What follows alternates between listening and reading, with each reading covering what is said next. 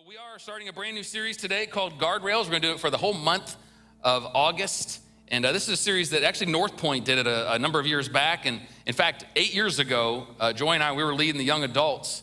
We were having services over in the student center. We did a series called Guardrails as well. So I'm going to take a little bit of both of those and kind of tailor it for New Hope for today. And I'm actually very excited about it. And uh, I think it's going to encourage you and challenge you in your life. You know, no one needs guardrails until they need them, as our gentleman falling out of bed showed us. So uh, uh, my text verse for today is out of Ephesians five. I'm going to ask you to stand with me as we read this text out of the Word of God. Ephesians five fifteen. This is Paul's letter to the church in Ephesus. So this is for the church, okay? He says, "Be very careful then how you live, not as unwise, but as wise, making the most of every opportunity, because the days are evil. Therefore, do not be foolish, but understand what the Lord's will is." In other words, Paul is saying here, put up some guardrails in your life. He's admonishing us. He's saying, be careful, be wise, don't be foolish. There's a lot of stuff just in these few short verses here that he's challenging us with in our life. The title of my message today is called Highway to the Danger Zone. And if you thought about Kenny Loggins when I said that, you're a good age. So uh, let's pray. Father, we love you today, and we thank you for your word, because your word is what gives us life. Your word is what changes us. So God, we open our hearts today to you, to allow you to minister to us, Lord. I'm just your vessel. I pray that my words would be your words today, and that you would work in each one of us to glorify your name. In Jesus' name we pray. And everyone said, amen, amen. Before you're seated, turn to your neighbor and say, be careful. Yeah, say it like you mean it. Parents took that as an opportunity to tell their kids, right? So as I said, this month we're going to be talking about the importance of establishing guardrails in our life. Now, we all understand the physical guardrails, like on that bed. More, more uh, pertinently, we understand the guardrails that are on the road that we see when we're driving, right? We all understand the need for those. They're, they're essential in places where if you go past that area, it would take you into a dangerous area, into the danger zone, right? Um, guardrails are something we don't notice a lot until we actually need it. It's something that can be somewhat inconspicuous, but it's designed to keep vehicles from straying into dangerous areas. They're designed to keep us safe. Now, if you hit a guardrail with your car, it's still gonna do damage, but they're designed to minimize the damage. Obviously, if you hit a guardrail, It's it's better than what would have happened if you if the guardrail wasn't there. It could have been much more catastrophic in our life. So they're designed to minimize damage when we're driving our car. And it's also designed, when we put them in our personal life, to, to minimize the damage in our personal life as well. Something to note about guardrails on the road is that they are typically put in areas where you could feasibly drive there if the guardrail wasn't there. They're not put down in the danger zone, because if they're down there, you hit the guardrail down in the danger zone, it's most likely it's too late. By then, you're you're in trouble. So they're actually put up in areas where you could feasibly drive, but it's there to keep us away or keep us out of the danger zone in life. I remember living in Colorado for uh, about four years, and we would constantly go driving up these mountain roads to go get the highest views of the city and of the, the country there. It was just beautiful, beautiful stuff. But boy, when you're going up a mountain road, you are very, very thankful for those guardrails, especially if it's snowing. Because, you know, when we're young and dumb, we're, the snow's just, it's just an extra challenge for us. We're still going to do it. And uh, the guardrails were there to keep us from going over the side of the cliff. And, you know, it's funny because those guardrails on these mountain roads in Colorado, they're not pristine and pretty and nice. They're banged up. They're dented up pretty bad. But every one of those dents is probably something that saved somebody's life. And, uh, or at least at the very minimum, minimized the damage that could have been if they weren't there.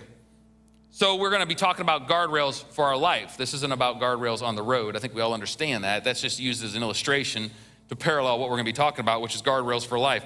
And a good definition of guardrails for our life would be instilling standards of behavior that become a matter of conscience for us. In other words, it's about putting parameters in life to keep us out of the danger zones of life, whether it's in our finances, or it's in our relationships, or if it's in our words, or if it's in our um, our emotions, or if it's in our faith, that we would put guardrails up to keep us out of danger zones where we would experience catastrophic damage in our life. Now, I want to be very, very clear today that this series is not about legalism, okay? This is not about, well, you're a Christian, so you have to do this and this and this if you want to stay a Christian, okay? We understand if you are a part of New Hope and you've been here for a while or any length of time, you know that we believe wholeheartedly that the Word of God is crystal clear that salvation comes by faith in Jesus alone. It is a free gift of grace that God gives us because of the blood of Jesus Christ that was shed on the cross of Calvary for us. And that is the only thing that brings us salvation. So let us not skirt past that and, and say, oh, New Hope's getting all legalistic, talking about putting up guardrails. No, guardrails are about wisdom in our life, but it does not bring us salvation. We are not about living a list of rules to get saved, because if we could do that, Jesus died for nothing. And God's no, he's not gonna torture his own son or allow his own son to be tortured when he wouldn't have had to. It was the only way to bring us back. And so our faith and our hope is always, always in him. But we also have to understand that out of my text verse, it says that the days are evil. So being a Christian is wonderful, but it's not enough to keep us out of the danger zones. In fact, in many ways, you could say once you become a follower of Jesus, there's a bit of a target on your back trying to get you into the danger zones. So we have to be wise. We have to be careful. We have to not be foolish and understand the danger zones of our life. Because see, we live in this society that does not care about our beliefs, about our faith. Society doesn't necessarily even want us to stay on this narrow road that Jesus talks about, the, the narrow road that leads to life. Society is looking to push us off this narrow road and get us in the ditches of our life. Now, I want to be clear again, or also that this is not a series railing against society, okay? Society is not our enemy. It is not us versus them when it comes to the, the church versus society. That is not how we are meant to live at all, I don't believe. I believe we're meant to be a light in society. So society is not our enemy, but our enemy uses society to try to get us off of the road that God would have us on. So we have to be aware of the pitfalls that come into our life. Because see, society doesn't actually like personal guardrails. Society doesn't like it at all. Society is actually would prefer painted lines on the road, not something that's actually going to restrict. See, society would say guardrails are too restricting. They're too limiting. What they do is actually just try to keep us from having fun. They would prefer a painted line that just kind of lets us know the edge is there, but you know what, if I want to venture over that way, I can still do it. That's how society would approach the situations or the lifestyle that they would live, when in reality, God has called us to a higher standard. Society would say things like, do what makes you happy. That's a painted line. That's no guardrail, because sometimes what makes you happy can be detrimental. Sometimes what makes you happy can really hurt other people.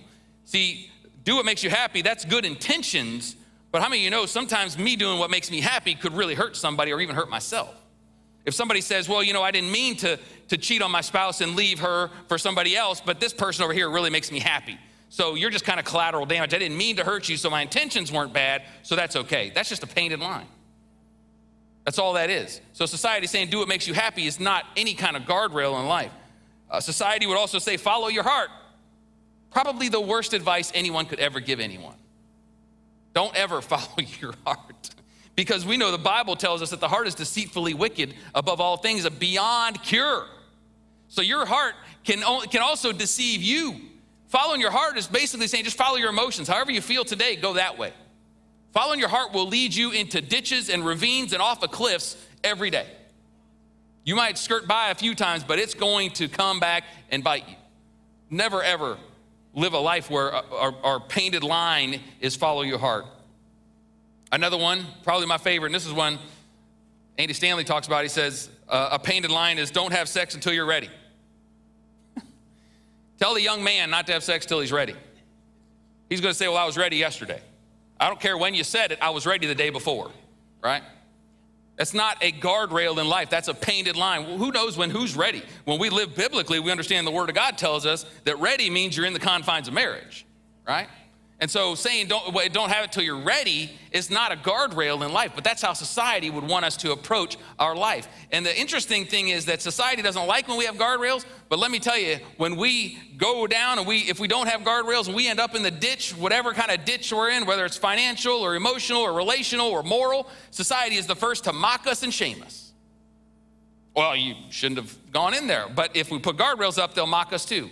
So society is not the standard that we're going to live by, because they actually love it, especially if Christians fall into the ditch. You'll see it all over the news if a well-known Christian has a moral failure. It's going to be everywhere because they love to mock us and shame us when we mess up. But they don't want us to have guardrails because those are too restrictive. So you can't win. So the point here is we cannot find our standards. We cannot find our guardrails, our, our standard for living from our society, because they will always, always lead us astray. If you opt for guardrails in your life, you will not be celebrated, but it will keep you from having many, many regrets. It'll keep you out of a lot of ditches in your life and keep you from rolling down the side of an emotional cliff in our life. Now, this is also, this series is also not just about making you a better person, okay? We're not about trying to make people better people, okay? That's not the priority for us as a church. I don't believe it's the priority for us as ministers of the gospel. It's not just about making us better people.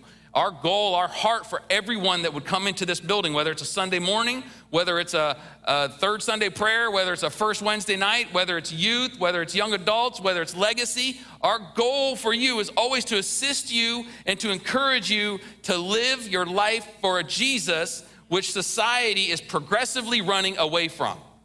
That's our goal. So even this series about guardrails is about getting, helping you and assisting you to live your life for Jesus. That's what it means. That's what it's all about. In fact, Jesus tells us in Matthew twenty-four, gives us a little hint about society and what it looks like. He says in uh, verses twelve to thirteen, because of the increase of wickedness, some versions actually say lawlessness, the love of most will grow cold, but he who stands firm to the end will be saved. Does that feel like where we are today? The love of a lot of people is growing cold. The best, one of the best ways to keep our love from going cold, growing cold, is to put up guardrails. Because it's really hard to love others and love God when you're down in the ditch. But if we will put up, if we will use wisdom in our life, we can help, we can help to keep from having our love grow cold in our own life. You see, lawlessness and wickedness is becoming more and more mainstream in our society, and society is accepting it. There's things that are condoned now, and you see all the time that you would have never dreamed twenty, thirty, forty years ago would be condoned in our society. It's just continually sliding down that path. And you know what? It's to be expected because Jesus said it. But the key is for us as followers of Jesus is that we cannot allow ourselves to become desensitized to these things to where having guardrails in our life isn't a concern, or to where we don't, where we stop looking different than society. Because we are called to look different than them. We're called to have guardrails in our life when society just wants painted lines, just wants suggestions, but we will have standards. God has called us to that. And it's not to restrict us from anything, it's for our protection in our life. And it's to, it's to, it's to be able to experience the fullness of life that God has called each one of us to. But these things are, it is so easy for us to fall into the traps that society would want to put us in and not really having any guardrails in our life. When we substitute painted lines for guardrails, we are falling into their trap. You know, someone said a long time ago, the road to hell is paved with good intentions. Good intentions aren't enough. Good intentions don't get us anywhere. God doesn't care about our intentions, right? He wants us to be wise, not foolish, and to be careful in our life, as our text verse says. So what I'm gonna do today, I'm gonna break down this text verse. I'm gonna spend most of my time in Ephesians five today, because this is such a treasure trove of material that out of my text that gives us a great guardrails for life. And uh, you know, this chapter five in Ephesians, he's actually talking about how we were once children of darkness. He's talking to the church. He's saying, you know, but in the past, you were children of darkness. You were children that were lived in and out of the ditches. You were children that kept falling off the cliff. You were children that, that lived for yourself. But he's saying now you are children of light, which is beautiful. We all know, if you're a follower of Jesus, you know what it means to have been a child of darkness and now to be a child of light. It's a big difference. But then he goes on to say, it's not enough that you can just say you're a child of light. He says, live as children of light. There's a standard of living for us as children of light, not to not to get favor from God, not to not to get saved, but because we have favor from God and because we're saved, we live with a standard in our life. Paul's being very clear here, and then he goes on, and my text verse is him explaining kind of how we can do that, how we can live as children of the light. So there's a few principles of guardrails that he gives us in these verses, and I want to I want to give you these. The first one is to be aware. In Ephesians five fifteen, the first verse of my text, he says, be very careful then how you live, not as unwise, but as wise. Guardrails scream, be careful. When you see a guardrail, it screams at you, be careful. Because you know why? Because we don't, they don't put guardrails in areas where they're not necessary, right? You go out in our parking lot, our parking lot's huge. You go out in the middle of our parking lot, you're not gonna see a guardrail because it's just as safe on both sides of the guardrail if it's in the middle of the parking lot. Where you see a guardrail is down at the end, down at the bottom there towards Old Bel Air Road, where that unsightly detention pond is that our lovely county made us put in when we bought this property. And I'm not bitter. Um, but we had to put that in there. And so we had to put a guardrail there because if you go past that area, you're gonna be down into a little wet ravine and it's gonna be very difficult to get your car out. We have guardrails in places that, that scream, be careful, because on the other side of this is some tough mudding. That's what we do. So when you see a guardrail, you know that that's what's going on. And Paul's saying here, don't be naive, church.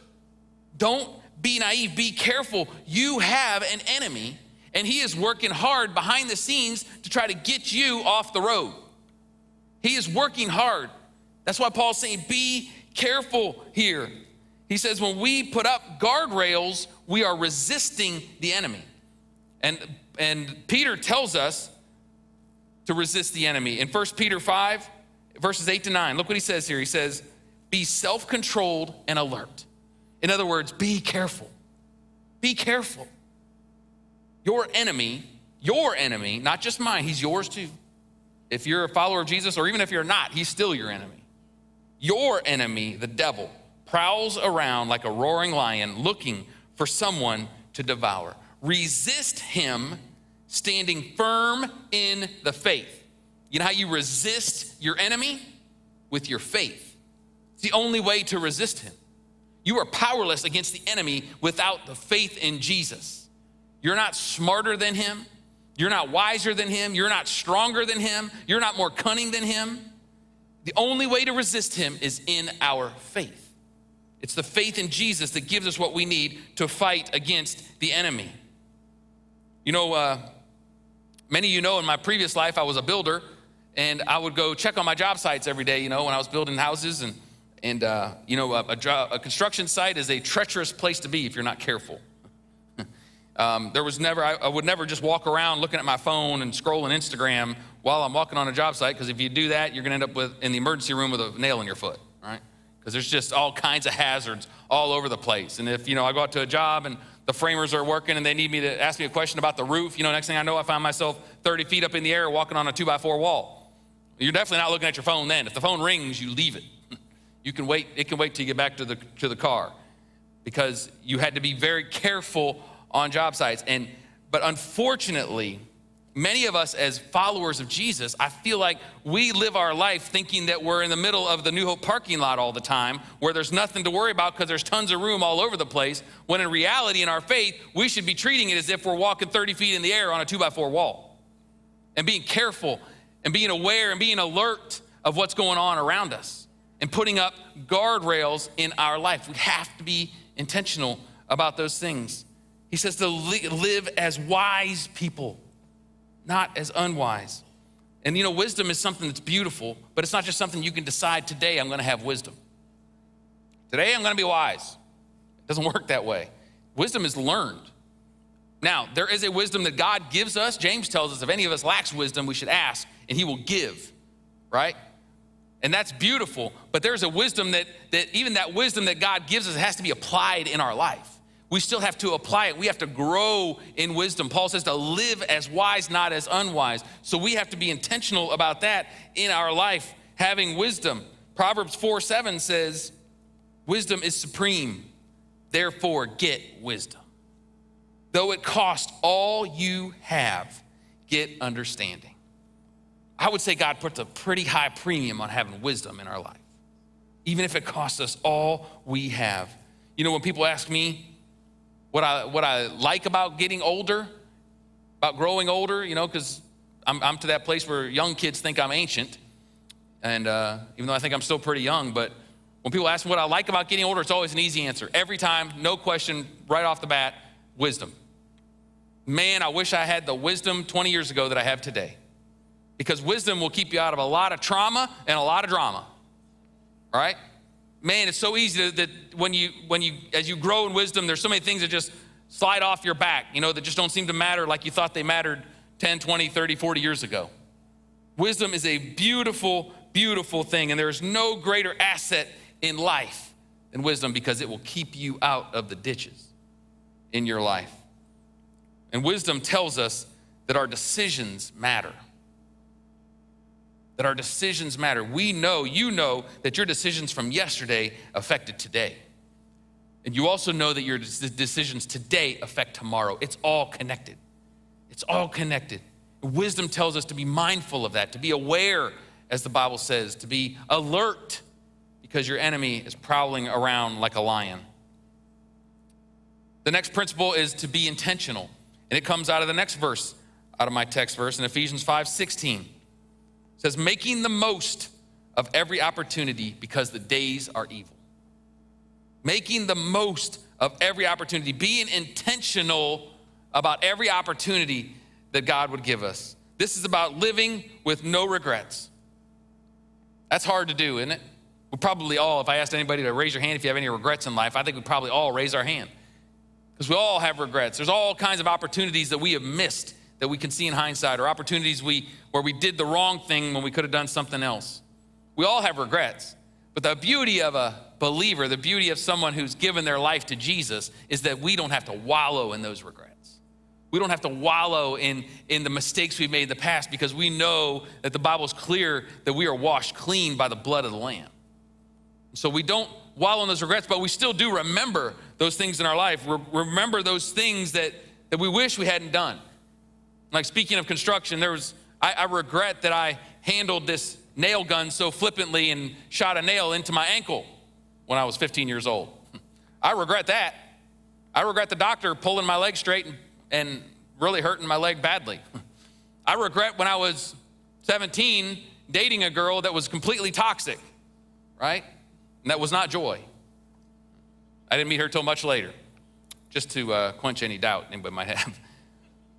But there's there's regrets that we all can have in our life, but those things don't have to define us, right? Those things don't have to um, derail us. We probably have regrets in our faith. I know I do. Uh, there have been many, many times where I chickened out of sharing my faith with someone, that I knew the Lord, the Holy Spirit was prompting me to talk to them about my faith. Lots of times I chickened out. There are times that, that I chickened out when I felt the Holy Spirit prompting me to sow a seed when I saw a need somewhere, and the Lord said, I want you to give sacrificially. And sometimes I, sometimes I was obedient and, and, and approached it and did it well, and there was times that I missed it. There was times that I regret that I did not give in, give to those situations and sow seed in those times.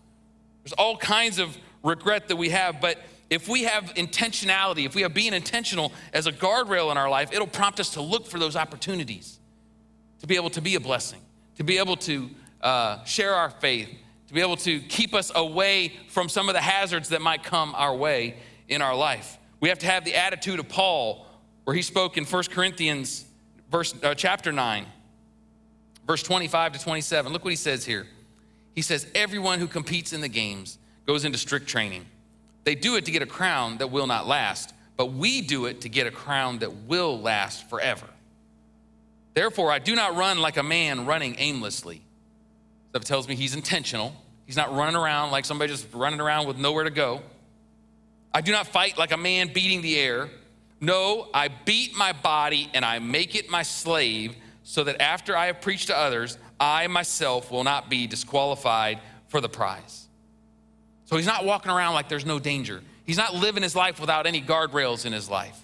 He's being intentional about the fact that there is danger, that he's not just gonna allow himself to just go aimlessly wherever he would wanna go, whether it's emotionally or in his faith or in his finances, whatever it is, that he's gonna be intentional about what he is doing. And he says, I beat my body.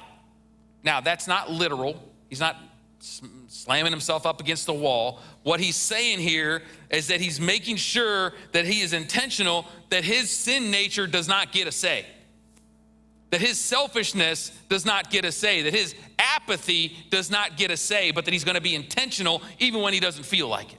He's saying, I beat my body to make sure that it comes into submission to the holiness of God in my life.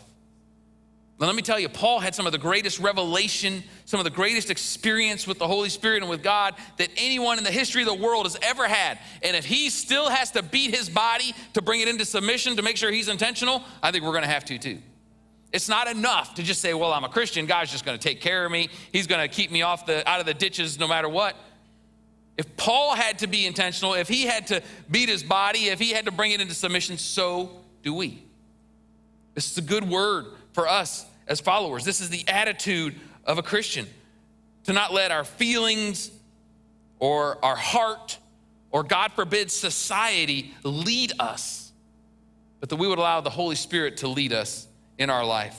Paul also says in Galatians five sixteen, one of the greatest directives in all the Bible, he says, I say, walk by the Spirit, and you will not gratify the desires of the flesh. Walk by the Spirit, and you will not gratify the desires of the flesh. This is about being surrendered to the Holy Spirit in our life. He said, if you will do that, you will not gratify the desires of the flesh. Otherwise, you will gratify those desires. Those, you won't have any guardrails, and if, if you just think painted lines are enough, you're gonna find yourself on the edge, and you're gonna find yourself falling over the edge because the, the, the, the desires of the flesh are very, very strong if we're not walking by the Spirit. Which leads me to my third principle, and this is the most important one. It is to be surrendered. This is a great guardrail for us in life, probably the most important guardrail we could ever put up in our life. The third verse out of my text, out of Ephesians five seventeen, it says, therefore, do not be foolish, but understand what the Lord's will is. Now that tells me that it's foolish not to make this guardrail a guardrail to understand the will of God for my life. You might say, well, what does that have to do with surrender? Well, that's easy, because at the end of the day, everything in our faith comes back to surrendering to the will of God for our life. Everything. I mean, we joke about it on staff all the time. I feel like every time I preach, I, I talk about surrendering to God, but I, I can't, I can't see anything else in the Word other than surrendering to Him. I mean, from Genesis to Revelation, that's what it is. It's about living a life surrendered to Jesus, because there's always going to be, if it was just a thing where he could just say it once and we did it, it'd probably only be a small verse in the Bible. But it's the whole theme of the Bible, because it's the most difficult thing for us to do, is to surrender to our God, because the flesh nature is very, very strong in our life. Proverbs twenty-eight twenty-six, it says, he who trusts in himself is a fool, but he who walks in wisdom is kept safe. We are not called to trust ourselves. We're not called to surrender to ourselves, to our own, to our heart. We're not called to follow our heart, as I said before. We're not called to do any of those things. We're called to trust Him. We're called to surrender to Him. It also says in Proverbs three, it says to lean not, to trust not in your own understanding, but in all your ways acknowledge Him, and He will direct your path. It's not an acknowledgement, a tip of the hat. Acknowledging Him, it's about surrendering to Him. It's about letting Him be in the driver's seat of your life. It's about giving Him everything, laying it down constantly, day after day after day. Jesus says, take up your cross and follow me every day, because every morning we get up with a whole new batch of flesh that wants to have its way. So it's got to be something we're doing all the time, every single day of our life. And this passage gives us clear directive for the will of God in our life. Because he says, you know, it's foolish not to understand God's will for your life. Everybody wants to know God's will, right? Well, there is so much in the Word that shows us what God's will is for all of us. It doesn't, it doesn't differentiate between one person to another. There are things that is the will of God for every Christian. And we see that as you continue down in Ephesians five, the very next verse, in verse eighteen. It says, do not get drunk on wine, which leads to debauchery. Instead, be filled with the Spirit. It's a beautiful, beautiful verse. His will is that we would be filled with his Spirit. And the only way to be filled with the Spirit is to be submitted to his Spirit. Now, let me be clear here. We know that when you get saved, you get the Holy Spirit. The Bible is very clear on that, that he comes and dwells in you, and that's a beautiful thing. But there's a difference between getting the Holy Spirit when you get saved and being filled with the Spirit. Because let me tell you, Paul wrote this to the church. He wrote this to Christians, and he says to be filled with the Spirit. We are to be continually filled with the Spirit of God, and the only way that happens is for us to not be filled with ourselves. It's about being surrendered to him. The more we, the less of us that there is, the more of him that's filling us with his Spirit. That's why John the Baptist said, I must decrease, he must increase. Because as long as I'm in here, as long as there's a lot of me in here, there's not much room for God to do what he wants to do. So we have to be surrendered to his Spirit. He says, don't get drunk on wine, which leads to debauchery, but instead be filled with the Spirit. Now, this verse is not as much about, about drunkenness as it is about being filled with the Spirit. But as a side note, I will say, he says, don't get, don't get drunk on wine, which leads to debauchery. Debauchery is not a word we use very often in the English language, but what it basically means is an extreme indulgence, usually of a sexual nature. Now, we're talking about guardrails. How good of an idea do you think it is to have a guardrail up when it comes to alcohol? Because how many people, every one of us, either has had this happen to us or knows someone that this has happened to them, where they overindulged in alcohol and they gave in to that extreme sexual desire. How many people get in trouble doing that because of going too far? So Paul's telling us very clearly here, he's saying, hey, don't get drunk on this, because it's gonna, the guardrail, there's no such thing as a guardrail once you get to a certain point, right? So he's saying, be careful, be careful. But he says, don't get drunk on wine, but be filled with the Spirit. The reason he talks about being drunk on wine here is because everybody understands that when we fill our bellies with alcohol, it changes our personality. It changes who we are, right? Usually for the worse. He's saying, instead of being filled with alcohol, be filled with the Spirit, because it will also change you, but it will change you for the better. It'll change you for God's glory. It'll, it'll empower you to live for him in a way you can't do on your own. You don't just need the Holy Spirit when you get saved. You need that filling. You need to be continually filled with the Spirit, but that requires us being com- continually surrendered and emptied and not allowing our flesh to have its way, but being intentional about making sure that we're giving ourselves to him. Hallelujah. I got ahead of my notes here because I'm talking so much. I'm loving it. Surrender is the guardrail we need the most in our life, but it's also the hardest one for us to put up. Because see, it's one thing about putting up a guardrail about relationships, you know, like saying you're not gonna, you're not gonna allow yourself to get into a situation relationally, you know, like you're not gonna cheat on your spouse. You're gonna put up guardrails to make sure you don't have long, intimate conversations with someone of the opposite sex, you know, especially complaining about your spouse to this person. That's a guardrail. Like, I'm not gonna ride alone in a car with someone of the opposite sex. That's a guardrail that will keep you from being able, from going over that cliff into that other area, right? That's one thing to put that up, or have a guardrail about alcohol, whether you say, you know, I'm not gonna touch alcohol ever, or I'll never have more than one drink, or whatever it is. You have a guardrail up. Those are good. They're, they're about self-denial, but they're manageable, right?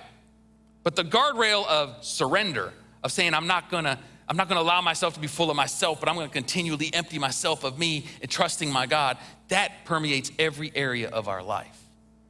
There's no area of your life that surrendering to God will not touch. There's no area. And so this is the hardest one for us to install in our lives, but it's also the one that will pay the most dividends. It's also the one that will protect us the most. It's also the one that will keep us out of more ditches, more ravines, more regrets than any other guardrail we could put up in our entire life. And it makes it the most important one that we could put up in our life. If we go on to verse nineteen and twenty, he talks more about the will of God. He says, speak to one another with psalms, hymns, and spiritual songs. Sing and make music in your heart to the Lord, always giving thanks to God the Father for everything, in the name of our Lord Jesus Christ. Now, a cursory reading, this sounds like a cheesy musical. There's nothing I could, would want less to do than sing with my buddies back and forth and talk to them in songs. I don't even know what that would look like. It'd be really awkward and weird. So I was hoping beyond hope that that's not really what Paul meant here, so I had to study the verse a little more. And thank goodness that isn't really what he's talking about. Praise God. But what it's really talking about here is about putting up a guardrail of worship.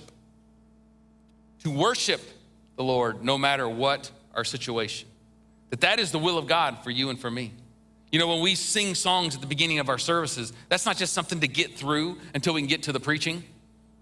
It's not something we just endure. It's a valuable part of our service. This is a time where we get to worship our God, where we get to enthrone him. The Bible says that he is enthroned on our praises, that we're actually ascribing greatness to him in our worship. That's just one aspect of worship, but he's talking about, in here he's talking about living our life as worship, that there would be a song in our heart for our God because of how good he is, that we would put up a guardrail of worship, that there is nothing in my life that could ever make me jump over that guardrail to get to where I would lose my worship. That there is nothing in life that would cause me to come to a place where I would say, you know what, I'm not gonna worship him anymore. That we would understand that our worship of him is not based on our circumstances. Now this is a great guardrail for us, that my worship of God is not based on the fact that he got me a new job, or I got a raise, or I got a girlfriend, or I had a kid, or I had something good happen in my life. That's not what our worship is based on. Our worship is based on who he is. We worship him for who he is, not because of what he does for us. So if I put up that guardrail, I know that no matter what my circumstance is, good, bad, ugly, whatever it is, I'm never gonna lose my worship. I will never get to a place where I will stop saying, God, you are worthy of my worship. That's a great guardrail to put up in your life. That's his will for you and for me, that we would worship him on Sunday mornings, whether it's with singing or whether it's on Monday morning at our work, with just living a life of standards and, and expressing to everybody that knows us that I'm gonna live my life like this, I'm gonna walk the narrow road because I love my Jesus, because he's that good. That's what it looks like to live a life of worship, to say I will not allow myself to go into the ditch where I'm questioning God's goodness or his faithfulness or his mercy or his love for me. I'll never allow myself to question that, but there's gotta be a guardrail in our life of worship that we'll never allow ourselves to go past. And he also says here, he says, always giving thanks to God, the God of, giving thanks to God the Father for everything. So we put up a guard, a guardrail of thankfulness too. How valuable is that for us to have a guardrail of thankfulness that, again, just like with worship, that there's nothing that can happen in my life that would stop, cause me to stop giving thanks to my God. Nothing in my life could ever make me think that he is not worthy of me being thankful to him. In fact, Paul says in Philippians four, one of the, one of the most popular verses in all the Bible, chapter or verses six to seven, he says, do not be anxious about everything, but in everything by prayer and supplication with thanksgiving. Do not leave that part out.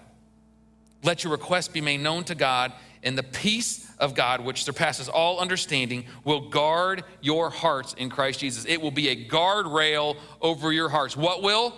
Thanksgiving. Thanksgiving, living a life, having a guardrail of thankfulness in our life will keep us from getting into that ditch of anxiety, of living a life of anxiety and worry and fear. The Bible's telling us right here, it's very clear.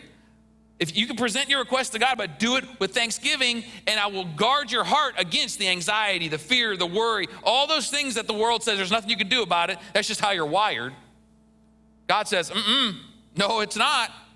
That's not my spirit in you. You're filled with the spirit. You will live this life of thanksgiving to me as you present your request. I'm gonna guard your heart. I'm gonna put a guardrail there for you that's gonna make sure that you don't live in excessive worry and fear and anxiety all the time, worrying about everything that comes down the pike.